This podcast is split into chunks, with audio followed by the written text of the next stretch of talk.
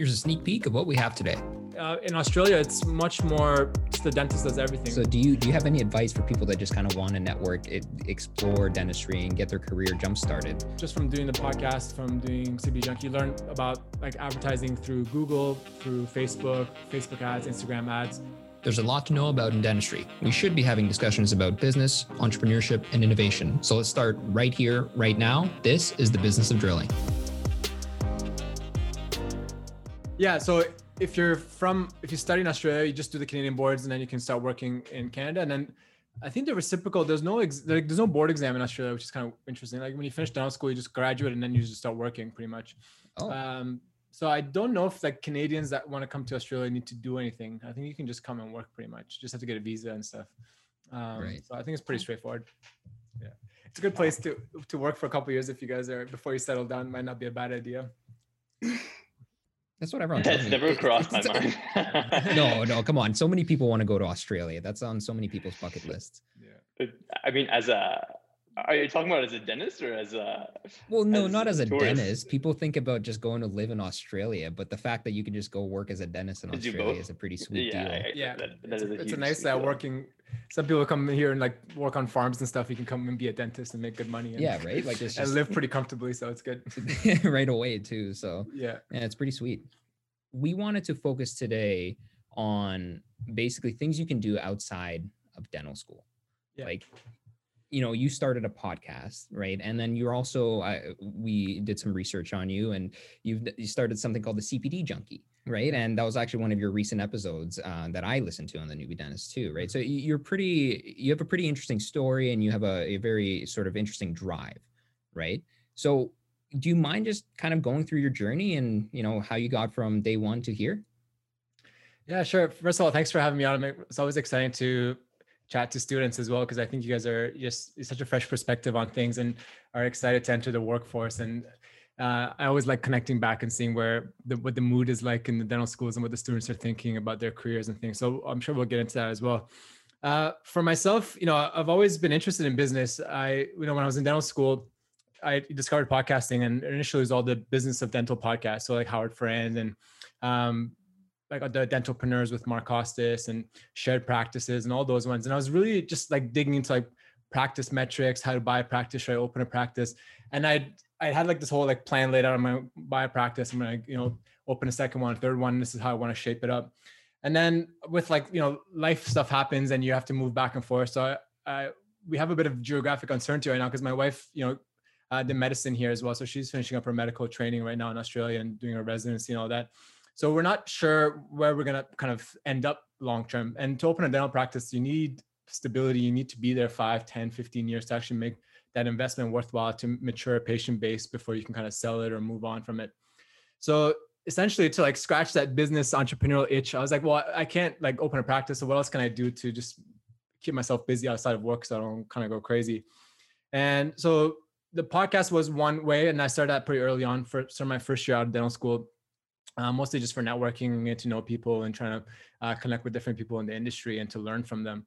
And then when I moved back to Australia after about a year of working in Toronto, I, you know, met up with some like nice local people. Another friend of mine, David Keir, who has a podcast here in Australia, and we kind of started this dental company called Foresight Dental because what we saw was there's a bit of a pocket of space because everything was either very clinical, you know, um, biomimetic dentistry, rubber dam, endo, or it was business of dentistry. And in between that sort of space, there's like the whole, uh, you know, communication skills, uh, mindfulness, uh, dealing with burnout, like all those sort of things. So we, um, and I'm a big like junkie and that kind of stuff, like self improvement stuff myself. So we we wrote a journal, like a physical daily journal for dentists. So it had like a bit of a introduction about sort of like the mindset stuff, goal setting, and all that. And then there was a daily practice in it of what are my goals for the day um, like checking in with yourself at the end of the day, be like, did I accomplish those things? That I wanted to improve my like rubber dam today. Did I do a good job? Did I actually make sure I like inverted my margins or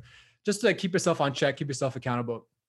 So that was our first sort of like little small business venture that we did. And we recently, about a maybe a six months or a year into it, we kind of sold it to like the Australian Dental Association. They bought that whole IP from us, which is pretty exciting for us. And then about maybe a few months ago, we, or probably a year ago, we kind of pivoted into CPD Junkie because someone just approached us with the idea and we thought it was a really good idea. So essentially, it's just like a Google search engine for CPD, like CE courses in, like you guys would say in, in North America. So you come to the website, you just search, you know, oral surgery, wisdom teeth, implants, endo, whatever it is. And we've cataloged all the available courses like available throughout Australia within that. And so that's something that we've been developing this past year. And obviously with, with COVID, there's like no events running. So uh, not a great time to launch that sort of business. But what it allowed us to do was really develop the website, develop the systems and the platforms and the back end of it. Um, so that's been growing pretty steadily. We got some, you know, we got a lot of partners that have um, come and promoted their courses through us. So we've got like we've hired dental students as staff and things, and things are kind of escalating and growing that way. And I guess you know none of this stuff is going to replace your like dental income. So I'm not looking at this like oh I'm gonna like retire from dentistry and just do this full time uh, in the short term, anyways. But uh, you learn a lot. You learn about uh, just marketing. You learn about communicating. You learn about sales. So I look at this stuff as sort of just like a way of learning business. And when you know, whenever we move back, whether we move back to Canada or decide to like kind of stay here long term, uh, when uh, open a practice, and that's what the ultimate goal is, then I think I'll I've built up all these skills that I can now just you know deploy into, into the dental practice and see where things go. Cool. Yeah, absolutely. So it's like you're just trying to act like a sponge, just trying to do as much as you can. But yeah, learn by doing. exactly. and then in, in the process, you've created such cool content too. The CPD stuff, we were talking about that. And Christian, I'm pretty sure you, you were like, why isn't that a thing? I, I feel like that should be a thing. yeah, you, you would think that exists because pe- it seems as if that people have to go out of their way to see what courses are available and they don't know all the resources that are available so I'm, I'm like completely surprised that's that's not a thing, especially through ODA and, and some of these bigger organizations. You'd think they would like provide that for you, but um, that's a great initiative by you. And it seems it seems that I don't know if this is intentional or or by accident, but you do all these side projects. Um, you start all these businesses, you start the the podcast, and it, it consumes so much of your time outside of outside of practicing as a dentist. And this kind of this builds all these relationships uh, connections networking uh, it makes you grow so much as a person as and, and as a dentist so that once you focus all your time into opening uh, a practice now you have so much experience. You know exactly what you want to do. Um, you have all these connections. It's it's much easier. So was that your plan or was that is that kind of just an accident? I think, I mean, it's a good point. I think it's definitely an accident. It's not something I was like, oh, I'm going to do all this stuff so I can then go into practice and have connections and people that I can reach out to. But I think that's just the approach to like life of like I, I learned that pretty early on. I like I went to Western for undergrad and I did kin there, and when I was there, I, I felt like I just wasn't um I didn't like network well. Like I just didn't have that skill. So when I got to like dental school, I was like, I really need to like really ingrain myself in the community, make sure I like connect with the demonstrator, connect with the faculty, and the opportunities that like that has opened up for me is just like amazing. Like to uh, to get invited back by your dental school to come and like lecture to students or uh, like even just being here with you guys like this stuff is just something that you can't really plan but just kind of by saying yes to like taking opportunities and like just keeping these options open things just kind of happen sort of organically for you. And i think that's like for me that's like the the, the exciting part of it because you it's hard to plan certain things uh, you just have to like you know put out the good intention and things kind of come up and happen for you which is always awesome that's always the secret behind it all, right? You just, yeah. you just make sure you're doing something that eh, actually is the right thing and kind of keeping you somewhat on track, and everything will fall in place. Mm-hmm. So that's kind of cool. So okay, you, you mentioned you you studied at Western for undergrad for so you're London, Ontario for university, um, yeah. but then you're originally from Toronto, right? So what what happened? Why are you in Australia? How did that process go? Uh, well, essentially, like I mean, you guys, I'm sure you guys are well aware with the comparativeness of the Canadian like dental schools and med schools and all that. Uh, my my problem was I because I played soccer growing up. I was like really pretty like, competitive soccer player. So I came to Western um, as like a recruit for the soccer team, and then I ended up getting injured sort of pretty badly. My like pretty much preseason, I like messed up my Achilles, and I was like out. Um, and that that was tough for me because I was really like all my like habits in life were like anchored on soccer. Like it would keep me sort of away from like partying too much and like all that kind of stuff. Like I was just like, I need to play soccer. I need to like, you know, and like my parents used like soccer as like a bribe to make sure like I did well academically to like maintain this average and we'll like let you like do this and this. and then so when when soccer like went away, like first year I just like went off the rails a little bit. So um my like the freshman 15 and stuff as they say was maybe like a freshman 30 for me. So um that was tough. And I, I didn't know like I didn't have anyone to like look up to be like, you know, how does like how does like Western like, like calculate their GPA to get into dental school? How does like U of T? How does how does Mac and stuff for med? And then I, I remember it was, it was pretty sad, and I guess it's funny in hindsight, but like I, I was like towards the end of first year at Western, and I went with my cousin who was like in grade 11 or grade 12 at the time to one of those like university fairs in the city, where all the universities come up and set up their booths and everything. And I was like, oh, let me just go see what it, what it, you know, what the requirements are. So I go to like U of T Med, and I was like, yeah, so like, what's the uh, requirements for GPA? Thinking it'd be the same as high school, like you know, your grade 11 and grade 12 average. They're like, yeah, yeah, it's like your cumulative average. We drop like your lowest mark here and here. I'm like, oh shit, like I'm so screwed.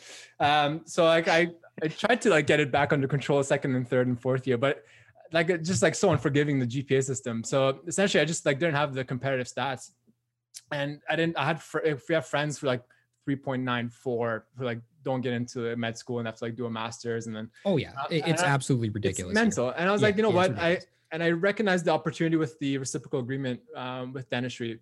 Um, I, I, wanted to med all, all along to be honest and i i you know applied to like melbourne like melbourne and sydney and queensland and stuff for medicine. Um, and i got into to melbourne medicine which was like pretty exciting. But at the time it's tough because you're like an international medical graduate. It's hard to like have come back to canada get into residency especially if you don't want to if you want something more competitive, if you want to do surgery, if you want to do some like maybe even like to get into like GP or family medicine is competitive. But um, I just through friends of mine who did dentistry, I had a friend of mine who did dentistry at Western. He's like, just go do dentistry, man. It's so much better life, better work life balance. it's easier to get back into Canada as well. So pretty much last minute, I like I ticked off this like application thing for dental as well. I got into Melbourne Dent and I was like, all right, I'll just do dentistry. Like no I'd never showered a dentist. I had no idea like anything, uh, and I guess it worked out pretty good. So that's that's sort of how I ended up here. Essentially, just just didn't have the grades like you guys. So no, the, the system here is insane, right? And I have a couple of friends that uh, are doing like medical school abroad. So they went to the Caribbean. Uh, a mm-hmm. couple of them went to Ireland and stuff. And yeah. I don't know, man. It, it's tough. Like it, it's a big decision to make to just kind of go abroad like that, right? But I, I, think for sure with dentistry, the sort of helping hand there is the reciprocity agreement. Yeah. Right. And so I think it's with Australia, Canada, and Ireland, right? That's right. Um, is New Zealand included in that or no? Um, I think it is, but I think they're they don't take too many international students from what I know, because um, they only have like one or two. I think they have one University of Otago. I think it's like their only dental school, if I'm not mistaken. Mm. So I think they're pretty like um, they're not as internationally driven as like the Australian schools are, just from a business standpoint. So. Yeah.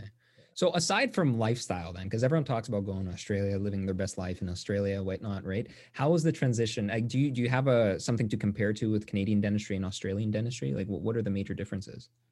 Yeah, so I think I have a pretty cool, like I guess, unique perspective because when I graduated, I moved back initially like right away. So my first dental jobs were in Toronto. So I, I worked in um, a few different practices, some corporate, some non-corporate, and and then I moved back after about a year and a bit uh, to to Australia. So just to see like the differences is pretty interesting. So um, obviously in, in, North America, like the hygiene model is very huge. So the, you have your own books and you're just pretty much doing you know dental treatment, restorative extractions, endo, whatever it may be.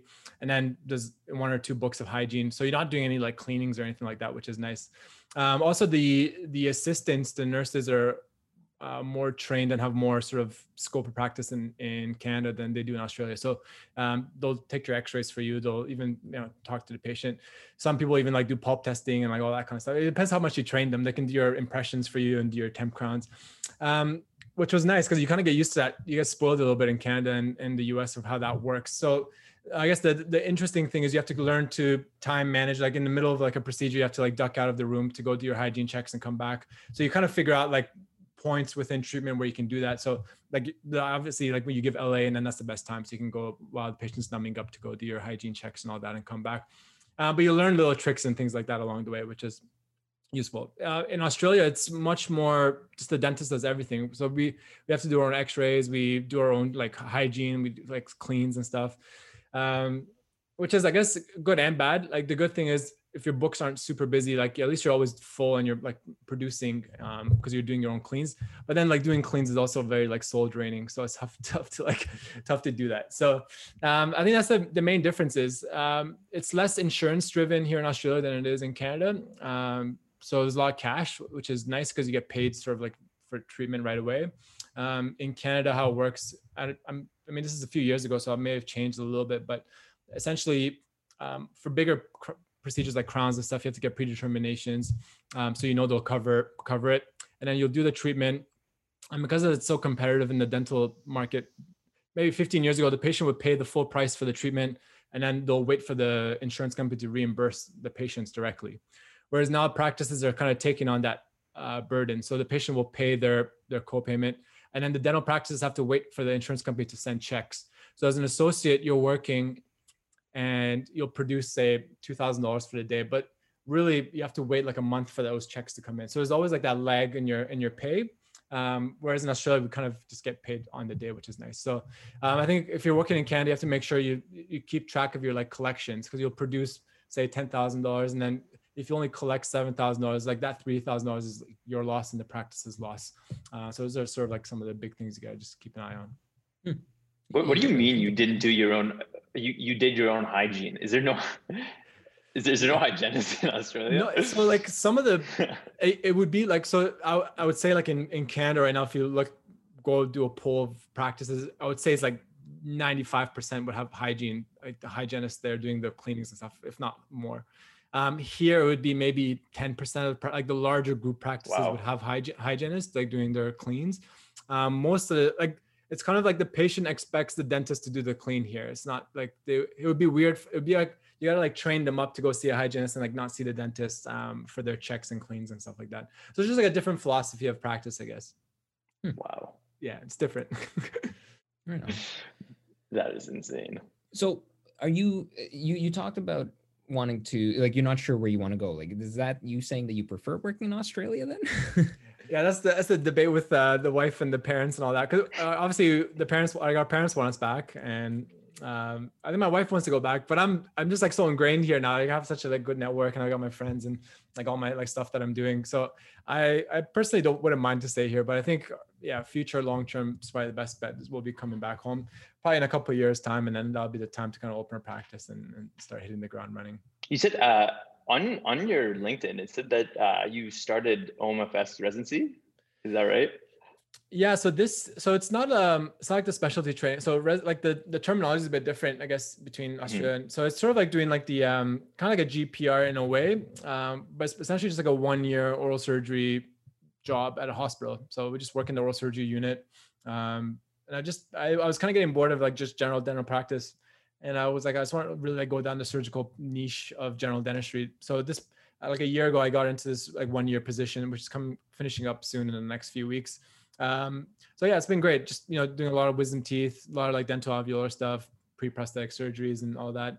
Um, I'm doing like a big implant course as well. So I think uh, I want to like move away from like doing any like endo and restorative and just start doing purely surgery going forward, which I'm excited about.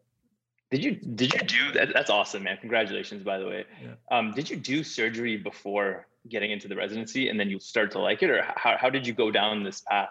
Like, great, what, what sparked it for you? Yeah, it's a great question. I I've, i had this chat with someone. I um I think you, you realize it when you when you start working. I was working for probably three years. Like I was working a lot. Like especially like the first couple years, I was working like six seven days a week. I was just like I was like let's just like get reps. Like I just wanted to get better. Plus like you make money, which is like a nice byproduct of it. But I was like I just want to like get as good as I can and get faster, get my skills up.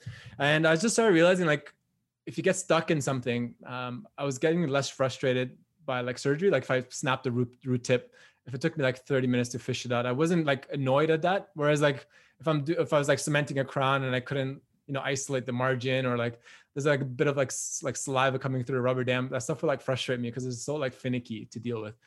And that's when I was like, you know, I really like like surgery. And then my friend had a good analogy of like, what would you do for free? Like if you if they offered you a day of doing dentistry for free, what would you choose to do? And and like I would just like I would never do endo for free or like like fillings for free, but I would take out teeth for free gladly. I just like love doing it. So um, that's when I decided to do it. I thought that would be the, the way to do it. And I think just specializing would be a good option, but it's just it's hard because it's like max fax in Australia is about you have to go to med school first, like finish full all of med school and then get into the training. So it's like 10 years. And then in Canada and stuff, it's just like yeah, not really possible. So um, I was like, yeah, I'll just I'll stay as a general dentist, but I'll like do like a niche practice style. Yeah, that's smart. That's really interesting. Our, our first guest, she she went rural and then she came back and then she she was working for a year and then she decided on ortho. So I. I most a lot of people say when you go out and practice first before you do a specialty or before you do um, maybe you can do residency first, but before you do a specialty. So it, it's interesting that you're saying that because you don't know what you like until you start doing it. Yeah, for sure. And I think that's interesting because in like in Australia, for example, um, it's not the case that you can go straight from dental school into a specialty. Like it, I, I think I've seen like in Toronto and in Canada and the US, you pretty much can finish dental school and go straight into ortho or perio or endo or whatever it is. Um, most other places in the world, you got to work for a few years first and then apply, um, which I think is nice because you really get a good sense of what you actually enjoy and don't enjoy uh, before you kind of commit to it. Yeah, and honestly, uh, so many of so many of like programs here are kind of switching to that outlook too. Like uh, anecdotally, like people are saying it's almost an unspoken rule that you need to have work experience for things like endo and peds and whatever. But yeah, yeah. Listening to all that you've accomplished, um, it, it made me think about your bio where you talk about self-improvement and you describe yourself as a self-improvement nerd. And I think this is so important um, to dentistry because there's so much potential and, and room for growth in the field. But I was wondering what is self-improvement to you and how do you continue fostering that with with with all that you do and, and continue growing? It's a good question. I think what I realized early on was as you start to take on more things, uh, you quickly either like you either run out of time or things just fall off by like like things just fall off your plate. So you you'll commit to you know four things and then either you just do them all, all poorly or you drop one drops off and then you can't manage it. And then you're like, oh, I'm so busy, I don't have time. And then I look at other people who do way more things than I do. I'm like, how, how do they do it? How come they can do all this stuff and I can only handle like working and then uh, so then I realized it's it's just like you got to develop like I, I, the way I think of it is like it's like software like a website. You do got to develop the back end of things like stuff that like people can't see, people that's stuff that's not out showing.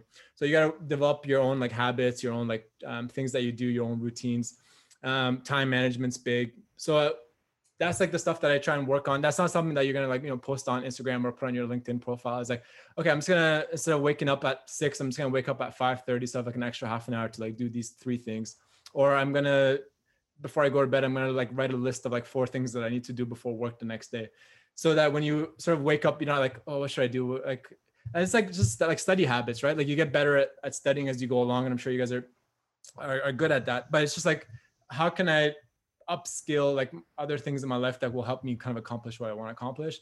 Um, and for me personally, because I I was always a bit of a procrastinator, it's just like time management has been big, and just building like healthier habits around that. So I try and um, like the whole morning morning routine thing was really important for me to to make sure that I like just got a lot done before I went to work. So before I used to like I have this, I think I, I shared this like in a podcast or something like my whole life, I would just wake up like 10 minutes before school and just like run to school pretty much. Like, cause I live quite close. And I, it was like second year down school and same thing. I go to 8 a.m. lecture. I get up, make it like a peanut butter and like jam sandwich. I'm like biking to school, like eating the sandwich. And then like I dropped the sandwich. I was like, man, like, I gotta stop doing this. Like it's not a way to live.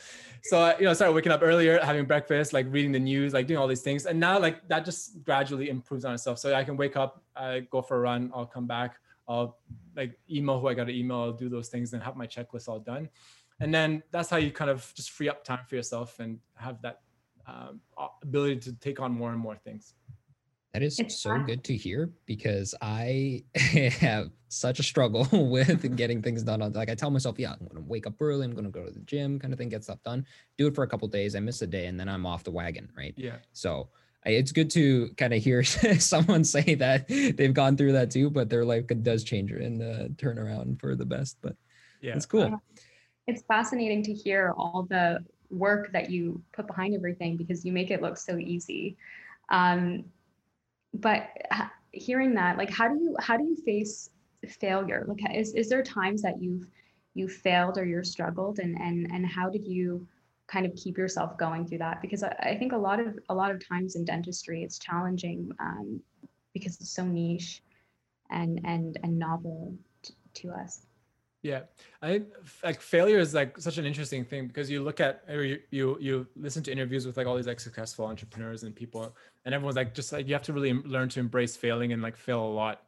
Um it's tough in dentistry because you're like if your procedure fails and it happens like it happens to everyone like you'll do an endo and it fails or um, you like perforate a tooth or you can't get a tooth out um, and that's like a, a, failure because the consequences like somebody else's health and like you, you have empathy and you feel bad about it and it like affects your confidence and stuff. Um, I think you know uh, Ray Dalio has this like quote like pain plus reflection equals progress. So I think the main thing that I've learned to like figure out is when I fail and it, like stuff fails all the time. Like I'll I'll do a project and it's like doesn't have traction or I'll I'll do a procedure at work and there's complications or something. Um, I think the important thing is like reflecting, like reflecting on like why did it happen? What can I do next time to like prevent that from happening?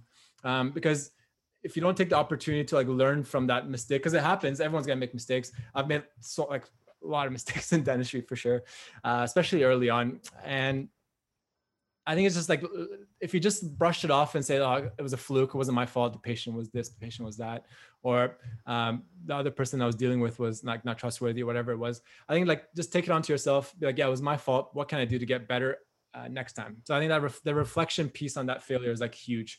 Um, so I think that's what I would recommend. And for me, I was journaling. Like I started journaling a lot because uh, um, I thought it was like a really good way to reflect. Um, so I and I don't do it all the time. I did it like I challenged myself. I did like 100 days in a row, like earlier this year. Like I wake up and I'm like reflect back on the day before or like upcoming challenges. Like that was a huge one for me because so say if you have a week coming up and you, guys have like midterms, exams and stuff, and you're like, man, I'm like super stressed about these three things. And then a month later, you like look back, like I was like so stressed in the time over these like little things, and now it's like you got through it or you screwed up even, but you reflect on it and you move on. I think that reflection on failure is like the biggest thing I can uh, advice I can give anyone.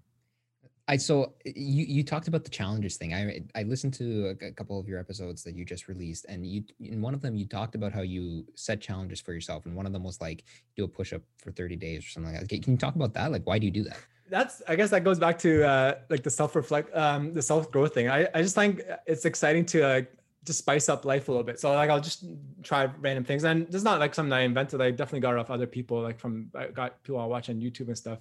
Uh, but yeah, just different things. Like I'll do like a no no sugar challenge for a month, and I'll just like, and I you get such great like self satisfaction from like just that discipline. Like I think for me that's like what I enjoy. Um, so whatever it is, like I'm like okay, I'll do while my coffee's brewing, I'll do like push ups, and then you just see okay, I can do 20 the next week, I can do 25, 30, 35. And that's like cool growth or no sugar, no bread, uh, no meats, like whatever it is. I just try and like have these little things that I just do every so often just to kind of keep things exciting for myself pretty much so you don't get bored and get into a rut. Right on. So you're focused on development kind of thing. That that's cool. That that's a that's a good mindset to have, right? I yeah. think everyone kind of wants to be in that mindset. Mm-hmm. So why don't we shift gears a bit? Uh, yeah, why don't we talk about you know your podcast? So uh, we wanted to focus on things you do outside of dentistry. So can we can we get into the nitty gritty of your podcast? Why did you start it? When did you start it? You know, ups and downs, and was it worth it in the end? Yeah. So I think definitely worth it. Um, 100% looking back at it. Um, it's, it's pretty cool. Like I, I started, like I said, I was a big podcast fan myself. Like I, I was really early, like in, in, high school, I was like, there was like early podcast days, like 2000, I guess it would have been like 2007 or something. Uh, it was like a bunch of like soccer podcasts I would listen to. And then eventually started getting more and more and bigger. And then like I discovered dental podcasting and i always thought it was a cool medium to like communicate long form ask questions get to meet people you want to meet. Um, it's like a really good excuse a good icebreaker as i'm sure you guys are experiencing with the podcast you're doing now. Um, you can just reach out to like anyone be like hey i got a podcast like can i have an hour of your time and just ask you whatever i want to ask you? Like it's it's an awesome way of it's it's very selfish in a way but you also like you give out value which is cool. Um, yeah so I, when i moved back to toronto i was i was a bit uh, struggling because i just didn't have any dental connections or network in in Canada. So um, that's why I sort of started early days, and I just connected with some dentists on Instagram and recorded a few interviews, and then gradually just you know you you find different people, you get them on, and as you get a little bit more of a reputation or as your audience grows a bit, then you start having uh, access to like I guess more and more like influential sort of people. And then you get to like experience uh, interviewing them and the doors that opens up for you. So it's been cool. Like i I've met a lot of people that have become friends and like mentors of mine that I can reach out to all the time. And I think that's a it's it's a personality thing. I I think we were talking to you guys last time we were chatting about how to like treat your guests because I have friends who do podcasts and it's more like a business almost transaction of hey nice to meet you let's do the podcast and then that's it. Um, whereas I really value the relationships. I value it more than download numbers or money or whatever it is i think that's like my the currency that i care about the most is um, did i make a, enough of a connection with this person that three months down the track i can reach out to them for a question or advice or something and then that's how i sort of look at it So it's been great. I mean, the, the, the first, like you get your first hundred downloads and you're like, oh my God, hundred downloads. And then you get a thousand and then the five, 10, 15, 20. And it's just like, I, a little while, cause I'm from Newmarket, Ontario, which is like not a huge town, just like north of like Richmond Hill. And I was like, a little while ago, I was like waiting for my like train to go home. And I was like, I wonder what the population of my hometown is. And I looked it up and I was like, I have more downloads than like the entire like population of my hometown, which is kind of exciting. Um, so it's just like little sentimental things like that that like no one cares about. But if you can just if you're just like you know proud of what you did yourself, I think that's that's always exciting. Uh, so yeah, like short short answer is like definitely worth it. I think it's it's a great medium to connect with people. It's a great networking tool. And at the very, very minimum, at least you just get better at communicating. You become a better speaker, a better listener, which is just a good skill to have at the end of the day. Right. Yeah. So a big big thing for us too was the networking aspect of it right like we wanted to have conversations with people uh, because we found that we were having the same conversations over and over again with our peers in dental school right yeah so why not kind of get answers but on, on that note right is everyone going to go out and start a podcast to kind of do this so do you do you have any advice for people that just kind of want to network explore dentistry and get their career jump started and it doesn't have, make them uh, have to start content creation and go on YouTube or whatever, blow up like the Noobie Dentist, right? Like, what, yeah. what do you suggest? Um, I think you just have to, you gotta ask. Like, asking is really like it's an underrated skill. I think a lot of people just like scared to like ask for things because it's just like that, like the failure piece again, or like feel, feel like oh the rejection and whatnot. Um, so if you, if you go to an, like a, a CE event, just ask the guy, like, hey, can I come shadow you, or can I come uh, can we grab like lunch or something? Or even if you meet people at events, because it was funny, even, even in Toronto, I was there for like a year and I went, like I, I would try and go as many courses as I could, but in the, in that one year, like the five or six courses that I went to, you would see like the same people all the time. So it's just like the, the crowd is always the same. Like either you go to courses or you don't, and you just go to your like your annual conferences, and that's how you get your certificate hours. So like once you see that crowd, then you can become friends with that group of dentists. Because I think it's really important to like have a, a good group of like dental friends as well. Um, some of your dental school friends might be good friends in dental school, but then they come out and they just don't have the same sort of career drive as you, or they they get burnt out and they start hating dentistry, and then that negative like energy like rubs off on you. Like, oh man, I hate dentistry too. Like, um, it happens a lot. Like I'm sure you'll notice it when you start working three, four years. That a lot of people start getting burnt out and kind of uh, getting over dentistry a little bit, unfortunately. But um, I think that's just ask, try and connect with people and like don't be afraid of like rejection. Just ask the course organizers, ask people at the events if you can exchange information and just uh, for advice. And then the other huge component is social media. Um, and that's one of the benefits of having like a dental Instagram page. Um, yeah, there's some vanity to it, and you get some like likes on your work. But I think being uh, you got to contribute to the the like you it's a social media end of so you got to be social and then you got to contribute content and then that way you can reach out and people are like so amazing with their time you can reach out to like a specialist in the us with like your small little pa and like what should i do? What, what do you think? And then they'll like give you answers. Like it's it's amazing that you can have that access to people around the world. So um, there's so many times where like i'll be taking a tooth out and i'll i'll message like a max fax in the us and i'm like hey like do you think i should section it this way or this way? And then he'll like reply back and i'm like that's that's incredible. So um, I think social media is a big part of it nowadays because it just opens you up to the rest of the world. So even if you have like a dental Instagram page just to post like some some work and just engage in the community, I think you can get a lot of value that way. That that's amazing. I'm, I'm sure so many people reach out to you as much as you reach out to them. Um, do you, do you have like a one specific story where where someone sent you a case or or you sent someone a case or somehow this networking and this collaboration has benefited either you or someone that you've reached out to? Um, I think the, the biggest one I just like quickly, I mean, there's been a, a, a, few of them, but the one that really sticks out to me was I remember it was like my second year out and I was kind of like working in more like like rural practice here in Australia. And this guy came in and he he had like this like massive like exostosis like bone like on the it was a dentulous arch and he had like some exostosis on the other side that I wanted to like reduce um, so we can get a denture in there because there's like massive like undercut. And like I posted like this case on Instagram, like, yeah, I'm about to like do the surgery. And uh, this guy like reached out like some Max Fax in in um in the US and he's like, hey man, maybe just like get like a CT scan or CBCT and just like check because sometimes these buccal exostoses aren't just truly like buck like bone. Sometimes it's like the sinus that's blown out. So if you reduce that, you might just like perforate the sinus and like causes other issues and stuff. And so like literally the pa- this is like five minutes before the patient was meant to like show up and I'm like, everything's set up. I'm like, man, what if he's right? Like, what if I just like raise a flap, I reduce this bone, and I'm like, I'm like into the sinus. Like, I'm like, what would I do then? so then sure enough like a guy comes like listen i've i've i've, I've uh, had a chat to a specialist and we've like recommend he's recommended getting a scan and stuff done so we arranged for him to go get a scan done in this like it was like an hour outside hour and a half outside the city gets the scan done it comes back and it was truly like there's like a thin like one millimeter like shell of bone and it was just sinus inside so if i hadn't posted that or if i hadn't the guy hadn't reached out to me because of like um i would have done it like i had no like I that thought of the sinus being there and stuff had never crossed my mind. So that would have been like a pretty disastrous situation. So and that's one that always kind of comes to mind now.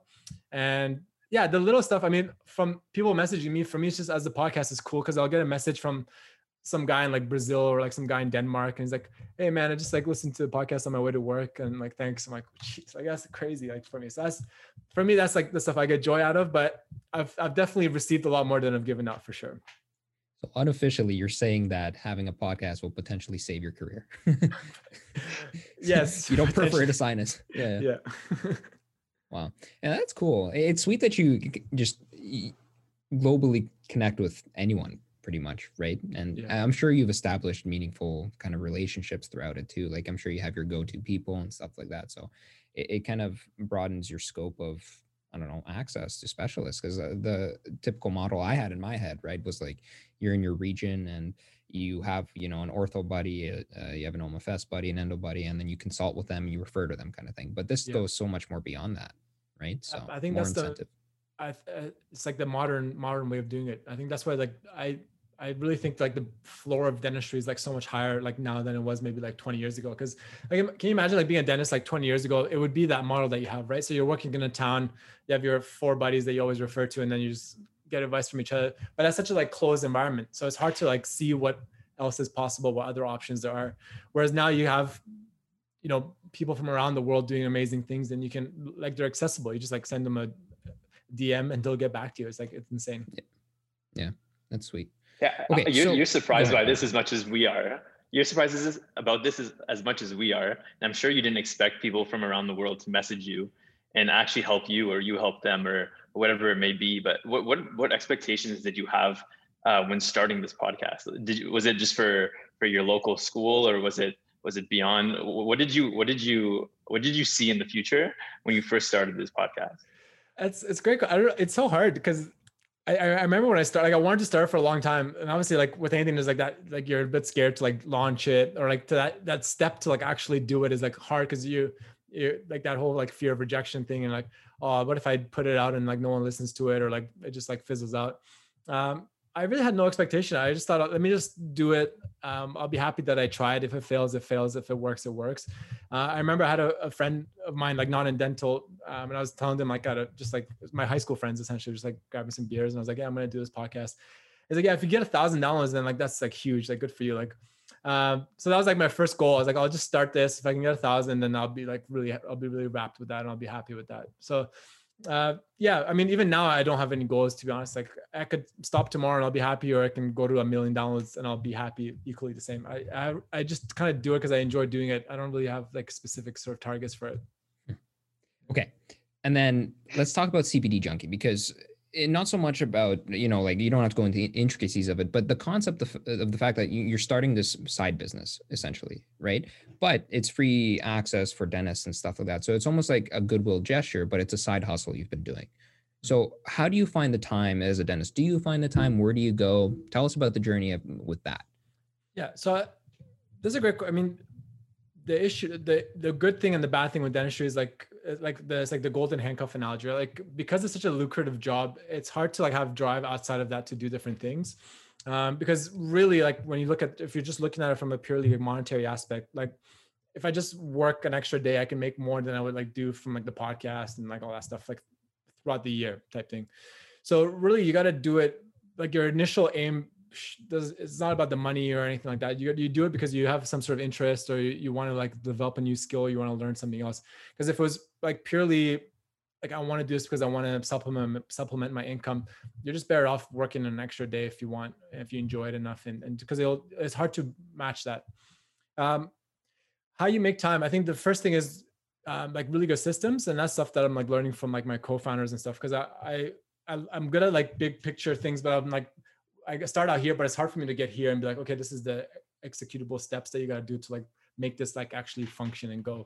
So I think partnering with the right people is important. Um, if you're doing any side projects or even a practice, like if you're um, if you're really good at like aesthetic dentistry, but you can't do like anything else, and you open a practice that's a general dental practice with kids coming in with endo coming in it might be good to have partners or different associates that come in because you, you're not you don't want to do everything yourself so with the side projects it's the same thing. Like if if you want to like go somewhere really identify like your own strengths and weaknesses and try and find partners that like complement you well.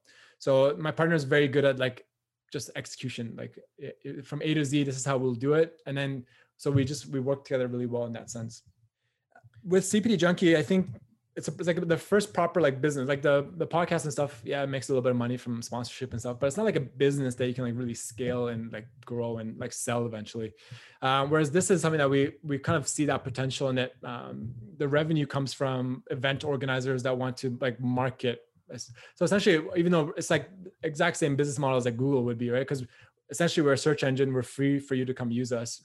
Um, but if you want to your courses to show up or show up on our homepage and stuff, then you just it's like Google AdWords, you just pay and then we come up on the on the homepage. So that's that's how that's going. But it's a race between like users. So you need more users on the website. So you have to make the user interface like really good so people want to come use CPD Junkie and as as your audience grows then you can get more revenue from people marketing on on your platform um so yeah, that's that's how it's growing. In terms of time, I think that's like business is cool because you get to like you learn leverage. So we just hire like we once you start getting some revenue, or luckily we we put our own money into it as well. So you can hire people. So we have like four dental students that work for us um, now. So they pretty much do the day to day nitty gritty stuff that we used to do at the early phases ourselves. So that that frees you up to do like the bigger bigger tasks. I think that's like that. Why I love it is because that's exactly how like a practice would be, right? Like if you start off you'll start doing everything yourself. You do your own fillings, you do that. And then as you get busier, you can like, I'm only going to do crowns and like full mouth rehabs and implants. And then you hire an associate to come in and do all your fillings and stuff for you. Cause it's just like, like you're, you're, you've kind of outgrown that now. Um, so I think that's how you should look at it. Um, to try and like replace yourself every so often. So have people coming in to do your things and that way you can just focus on what you can like what you have the skill set to focus on. So um, that's how, i approach it and that's how much that's how we make the time for it. And like i said i think that's how those skills can really apply to like the dental world in terms of practice ownership when the time comes for it. Do you find that you're working as much as a, as a dentist now that you have all these uh, side projects? Or, or, have you kind of kind of settled down a bit? That, that being said we understand that you're still doing your uh, a residency, so it might be different now. But yeah, so so this year like COVID helped a lot. So we had like a lot of free time. I I probably wouldn't have been able to like do the things that I did this past year, like if it wasn't for COVID. So, um, but it was also it was really good because I learned that because I was doing the residency like Monday to Friday, and I would just do some private shifts um, like on Saturdays and stuff, just for like just to keep my hands like hand skills up and just like a little bit extra cash. And then the private stuff stopped because all the like practices were shut down for a while then you quickly realize like at our at our stage of life like the money is not like like it doesn't make any difference to your life. Like if you make 100 grand or like 150 grand or 100 like literally nothing will change in your life. So i was like well what's the point? Like i don't want to like work seven days a week and not have any time to like do all these like other stuff that i care about.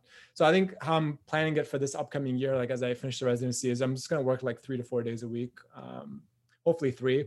Um, that way i have just time to like do all this stuff at a higher level if i want to yes, like the, the overall income might be less, but I think um, the growth and stuff that's possible from it, the ceiling can be higher on that other stuff, which is um, in the short term that makes sense for me, anyways. Yeah, but sure. it's, it's an interesting it's an interesting outlook on on how you want to allocate your time and and the importance of money versus happiness and and where you want to allocate your time for hobbies. And uh, this is like a kind this is a good segue in how you would define success. This like for me is a huge question. Uh, I think it comes down to how, what you value, right? I think it comes down to values essentially. Um, I remember like I was because I like I said, first year in Toronto, I was literally working month like I worked seven days a week. On some days I would work in like two, like I would work seven to two, and then I'll drive to another practice and do like three to eight.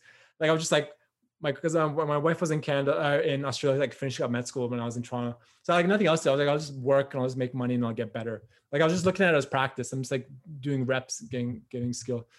Um, but I think that was my mistake because I kind of burnt myself out pretty early. Like I was like my second year out, I was like still working a lot, and I was like, I was kind of getting over it a little bit. So um, I just wasn't getting the same enjoyment and things. So that's why I, I was like, if I what's the like why work so much? I remember I was like really because it's a stressful job. Like you're doing procedures, patients are like can be unhappy with certain things that don't go well, or like there's always that stress there that you have with all your work. I remember I was like driving home. I see this guy like spraying down like a bus stop, like washing a bus stop. I'm like, man, imagine having such a like low stress job that you can just like chill and like listen to music and just like wash the bus stop. And then that's the point. I was like, I gotta like change something because like I'm not happy like working so much. Like I'm just like not getting enjoyment out of it. Um, so I think that's why I decided to do the residency to to like upskill in one area like a lot. So then that's where you can I can work less maybe and have similar income from just like taking out wisdom teeth and like doing implants and stuff. Um, yeah, I guess the analogy is like just like don't be scared to like be the captain of your own ship. Just like don't do what the normal thing is like. Okay, you're a dentist, work five days, make your 200 grand, and then that's buy a house and like that's like the script that you follow and you're successful. Um, just like what do you enjoy doing? Like I enjoy running. I want to make time for running. I'm training for like a triathlon in July right now, so I'm doing that. Um, and that's like a lot of time. Like I, I was like, you get your stats. It's like 200 hours I spent running last year. That's like almost a month and a half of like full time work. So um, I think that's like for me that's success because I'm I'm taking care of my health, I'm taking care of my my interests, I'm taking care of money and work and all that. But I in totality that makes me happy. Some other people might just be purely driven by I want to be the best dentist, I want to be like the most skilled clinician, and they're they come home and they read papers and they read textbooks. But for me, that's not like that's not my drive. So I don't. That's perfectly fine. Like just like whatever your your path is, just like make sure you just do your best effort in that path yeah it seems it seems that being well rounded is really important to you not forgetting not focusing on one aspect of your life but focusing on like all uh, facets of your life. And, and I'm, I'm curious working seven days a week if if even if you were focused on on getting better as a as a as a gp did you find that you had the same drive to learn and improve when you were burnt out from seven days? Or or how did that work I think I think I tried it. I wanted to like like even in my like on my like Noobie Dentist like Instagram account, I started like posting cases and I was like getting better and like doing restorative and stuff. Um, yeah, it's it's like the thought of like I read this book like Angela Duckworth like has a book on grit and like what makes you like what makes people like successful. Um, I think it's like you you gotta have like the passion plus the work work rate. Like I know I'm not lazy in that sense because I, I like to work hard, but like was I like truly passionate about like I want to have the best like occlusal anatomy in like the world and I want to like lecture on composites and bonding and like um I, I tried honestly like I tried it out for like a year. I'm like I don't have the the passion to like like put the effort that other people do. Um for me my passions and stuff come in different areas of like life. Uh, yes, I want to be like a good dentist and I really care about giving good care for my patients and stuff, but I don't like my I don't have like the drive to be like a world renowned dentist in that sense, but I'd rather be world renowned for other things like uh, maybe talking about this kind of stuff for other dentists to kind of learn and learn that kind of stuff. But that's my passion area. So I think just for you, you got to figure out what you're passionate about, what can like really push you to like uh, not be average if you have any ambition not to be average, and then just find out what that is and just pursue it. Yeah, I find that work rate and and passion are kind of inversely related because if you if you work too hard on something you're passionate about, it kind of gets too much. You know what I mean? Yeah. So you have to find a good balance of both, where where where you can do what you're passionate about, uh, like a lot, as well as give time for other areas of your life, so you don't get burnout. That's really interesting yeah i think balance is important i think it's a it's very like maybe it's a very like millennials like type thing like i don't think like our parents like had that same mindset but like for me i'm just like wait like it's just like that i don't know it's like a like the second generation of like an immigrant thing or something like you like you're not surviving anymore like you've luckily your floor is pretty good like we're dentists like worst case i can go back to working if seven days a week if i need to but um once you get to a certain floor like and you're comfortable there now you can explore okay how do i pursue things that actually like fulfill me. Yeah, that's, that's a good discussion. I, I like that. It's very wholesome. um, if I can kind of segue this back and sure. back into the topic of business and stuff. Yeah, like let's that, do business. Okay, yeah. it's um just generally okay a big topic of conversation amongst our group like amongst christian jury and i and then the, the rest of the DEBI team right was the concept of this business knowledge this innovation drive the entrepreneurial knowledge you need to have that seems uh, like it's a necessity in dentistry but you know we're not taught it in school and if we are it's like the very very basics of it right yeah so being a couple years out of practice right? And having started the Noobie Dentist and now the CPD junkie, like pretty major side hustles, right? How comfortable do you feel with business? And has that benefited you in dentistry? You mentioned that you might use the skill sets that you acquired to open up a practice. Is this all a strategy to just become a business whiz and own the most efficient dental practice? Or yeah, what's your opinion on that? Yeah, I think like anything, it's you gotta develop like you gotta develop the skills. Um, I think the most important thing, like bar none, is communication. So if you can be a good communicator, because I think in dentistry, when you talk to a lot of practice owners, and I'm sure you'll come across this in people you talk to, is like staff is like the main like the the main thing that drives like practice owners crazy is like dealing with staff and things. So um, the main skill from podcasting, from all this other stuff is learn to communicate effectively, learning to like lead teams. Because as you start hiring people, one, the practice of hiring, interviewing, hiring people, and two, managing, staying, keeping them motivated, different management styles and things. That'll be like the I think that'll be the biggest difference maker when you open a practice is how well you can like get your team to buy into your belief of like this is my goal for the practice this is what I want the the like the morale or the vibe of the practice to be. And then if you can communicate that effectively to your team, um, then that's when you can actually like create a successful practice. Uh, I think it's yeah, like you learn so marketing wise, you learn just from doing the podcast, from doing CB Junk, you learn about like advertising through Google, through Facebook, Facebook ads, Instagram ads, how to look at those metrics, how to, that's stuff that I don't think most dentists would know how to do um, at a baseline. So either they'll hire someone to do it, or even if they hire someone to do it, which might be a smart thing to do just to free yourself up to do more important things like dentistry. Uh, you don't know how to like like account like how to keep them accountable. Like how do I know my SEO guy is actually doing something useful for me and not just I'm not just paying him every month to say yeah I'm helping your Google search visibility and things. So those core marketing skills like I may not be a like genius marketer, but at least I know how to read the metrics. I know how to set up an ad. I know how to set up an A/B test and try two different ads and see how different people respond to it, how they click through it.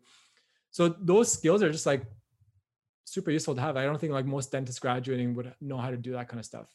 Um, how to build a website, how to build track where people click on your website, how to interact with your website, um, how to convert sales, like all that kind of stuff is really important from the just like the pure business end and marketing and the things. And if you're com- coming into a competitive business world where dentistry is getting really competitive, like to compete with corporates and things, um, if you're a mom and pop shop and you want to like in your local town be known, like the marketing is going to be important. and How to get people to come to their practice. So that's one end of it. That's like marketing, sales, conversion. And then the second end is just communication. I think going back to it, um, no matter how good your skills are as a dentist, I think the most underrated skill that I think you guys all like three of you plus whoever's listening um, is just be like you gotta be really good communicator with your patients. Like one to get case acceptance, like you can have the most skills in the world, but if you can't communicate how to get people to accept treatment, see the value in treatment that you can provide, then you'll have a cap on how much you can produce as a dentist. And secondly, like to stay out of trouble. Like if you're not a good, I, I, see a lot of dentists get in trouble with like litigation stuff because they don't communicate effectively, either be it like the consenting process or even if a failure occurs and people come back, how to deal with that patient, uh, disgruntled patient or whatever it may be. So I think communication is on one end of the business spectrum and then the technical stuff is on one, but I think I'd value the communication side more than anything for sure.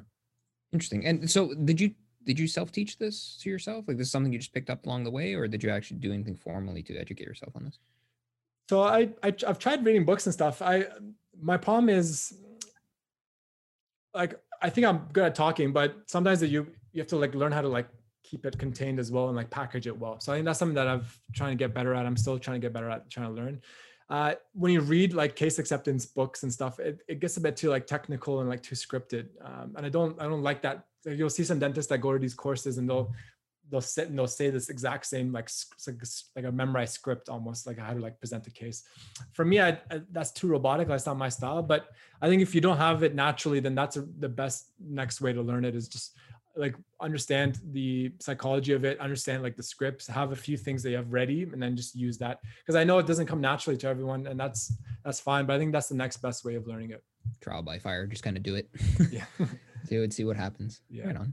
So we're, we're getting uh we're getting close to about an hour. Um we like to leave off on a, a simple question basically. Well, what, what's your what's your one suggestion that you would give to dental students or new graduates and something that you know now that you wish you knew Good question. Let me think. I think your first job is like the most important.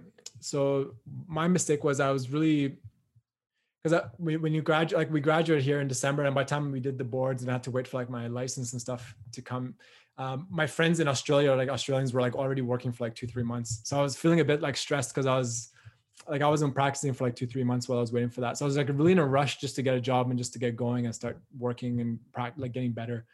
So I wasn't selective enough, I think, in that first job. So I think that'd be my recommendation is like don't rush it. Um, your first job is really important. You need to have a good mentor. You need to make sure you have enough patience that you're like actually busy. And even if it takes you an extra one or two months, even if your friends are like working already and like posting on Instagram their their their procedures and stuff they're doing, and you're just sitting at home doing not much, um, really make sure you take the time, uh, do your due diligence about practices, find the right practice, because that'll really set you back if you if you're in a bad environment. Like I, my first job was a startup practice, and they pretty much hired me to be like the principal dentist, and I was literally in my first month that I was there, and I, I quit after like five weeks. The first month I saw three patients, like the whole month. And I'm just like, man, how am I supposed to like get better? Even though I had like a base income, you know, and all that, I was just sitting in the back on the computer, like doing C online CE and stuff. But um, it's not a good environment. Like you're not gonna get better. You're not gonna learn. So even if you got to leave the city, go rural, whatever it may be, because I know how saturated the cities are anywhere, like Melbourne, Toronto, uh, even London, probably at this point. Um, take the time, find the right practice, even if it's rural, one or two years. It may not fit your lifestyle right away, but if you want to get better and like get skills and have good mentorship and good reps, that's the, the best advice I can give. Okay. Well, I think we're going to wrap it up there. This has been the business of drilling. Dr. Omid Azami, the Noobie Dentist himself. Thanks so much for talking to us. I, I mean, having these types of conversations is invaluable. I had a lot of fun. Christian Jury, what do you guys think? Have fun? It was a good conversation. It's amazing, man. And thank you for joining us. Appreciate it. Good, always good talks. Thank you so much. Um, I learned so much today and uh, really appreciate you being here. Okay, your journey's so, so interesting. Dr. Omid Azami, uh, anything you want to leave off on? No, I just want to thank you guys for having me on. Uh, it's always exciting to kind of connect back with the Canadian students and uh, see what you guys are up to and what the dental school's like. Um, it's really amazing the initiative you guys have to start where you have and the podcast and the events and courses and stuff you're running. I think it's really important to train dental students more in, in the business side of things if they're going to be practice owners. Um, it's going to be interesting. Like I, I think most of your classmates probably will never be practice owners, just the way the dental industry is going. So I think if you're really going to take that leap, take on that liability, take on the stress, um, just be sure you're ready for it because it's it's it's not like it used to be, unfortunately, where you can just like open the doors and just work for 20 years and be all happy, like successful. So um, I think you got to be ready in a business sense of the word to really market, to learn to sell, to learn to manage teams, work on the margins. Um, but I think those of you who are, you know, putting in the effort not to learn the stuff will definitely see the rewards of it going forward. Sweet. Yeah. Okay, great. So check out DEBI Academy on Facebook. Uh, join the group if you'd like. You can also find us on Instagram at DEBI Learn. That's D E B I dot L E A R N. Great. And of course, check out the Noobie Dentist. I've listened to this guy since I got into dental school. Um, very, very uh, knowledgeable. He has great anecdotal discussions and things you can learn from. So thanks for listening, and hopefully we'll uh, see you next episode.